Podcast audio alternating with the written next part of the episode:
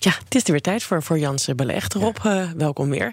Jij belegt 25.000 euro in een fictieve portefeuille. Ja. En nou heb je obligaties gekocht. Dat zou ik doen. Oké. Ik heb inderdaad de vorige aflevering gezegd van hè, de volgende stap. Nou, ik denk dat ik mhm. als veilige haven uh, obligaties ga kopen. Je hebt het dus niet gedaan. Ik heb je bent je belofte niet nagekomen. Ik ben mijn belofte niet nagekomen, inderdaad. We kunnen jou niet meer vertrouwen. uh, nou, uh, dat is nog maar de vraag. ik heb gewoon goed nagedacht over de stap. En ik heb er ook met verschillende mensen over gesproken. we hebben hier veel analisten regelmatig over de vloer. En ik heb elke week het programma Beurs Watch op vrijdagavond.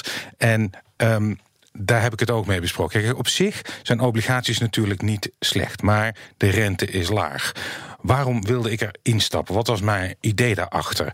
Nou, als de rente verder daalt, dan loopt de koers van een obligatie op. Of als de vraag naar veilige obligaties toeneemt, dan zie je dus datzelfde uh, effect. En uh, dat klopt ook, dat is op zich uh, waar.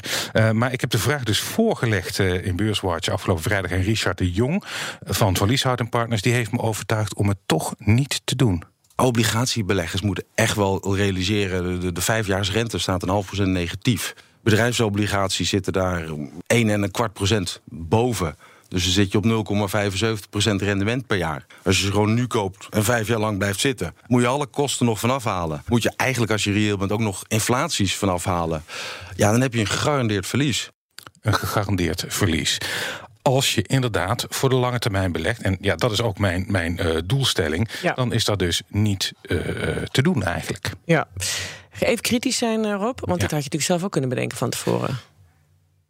Ja, ik, ik heb in ieder geval gezondigd tegen uh, mijn uitgangspunt dat Jansen belegt uh, veilig op de lange termijn. En inderdaad, als je dat uh, doet, dan moet je dit eigenlijk niet doen. Eigenlijk wilde ik speculeren op een ontwikkeling mm -hmm. waarvan niet eens zeker is dat die gebeurt. Als dat uitkomt, dan dan is het dan klopt het. Maar dan ja. zondig je dus inderdaad uh, tegen. Op het risico eigenlijk. Op het risico, ja. ja. En dan uh, kun je eigenlijk, hè, uh, Richard zei ook nog in de juiste ja, je kan dan beter als particulier geld op een spaarrekening zetten. Daar is die rente weliswaar laag. Maar stel nou dat die verwachting niet uitkomt met die obligaties en de rente loopt op, dan betekent dat vaak ook op je spaarrekening. En dat is voor een kleine uh, belegger interessant. Dan loopt die rente ook op. Die dat idee van mij is, past beter bij grote beleggers, eh, institutionele beleggers. Eh, maar voor een kleine spaarder, kleine belegger, zoals ik met Jans uh, ja. belegd.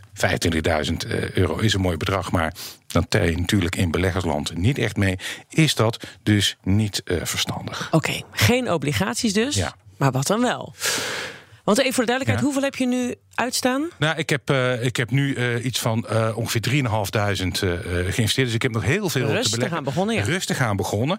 overigens staat het in de plus, ongeveer 1,4 procent. Anheuser-Busch, ja. ASML ik weet, en ik en op een spaarrekening erop. Dat dus is meer, dat is niet slecht. meer op een spaarrekening. En mijn, ik, ik, hou vast aan mijn plan. Ik doe het in aandelen en ik doe dat of in food, wat natuurlijk ook veilig is, mm -hmm. of in retail. Nou is natuurlijk zijn winkelbedrijven uh, doen het niet best, maar bijvoorbeeld supermarkten uh, die draaien wel goed en dan met name Ahold Delhaize.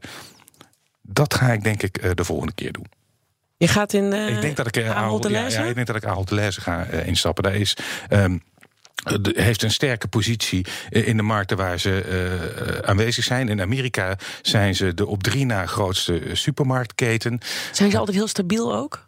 Uh, ja, die zijn heel stabiel. Ze hebben onlangs bijvoorbeeld een, een staking gehad in, in Noord-Amerika. Dat heeft wel enige impact. Maar ja, het, het heeft het bedrijf niet echt heel erg hard uh, geraakt. Dus nee, ik, ik geloof er wel in.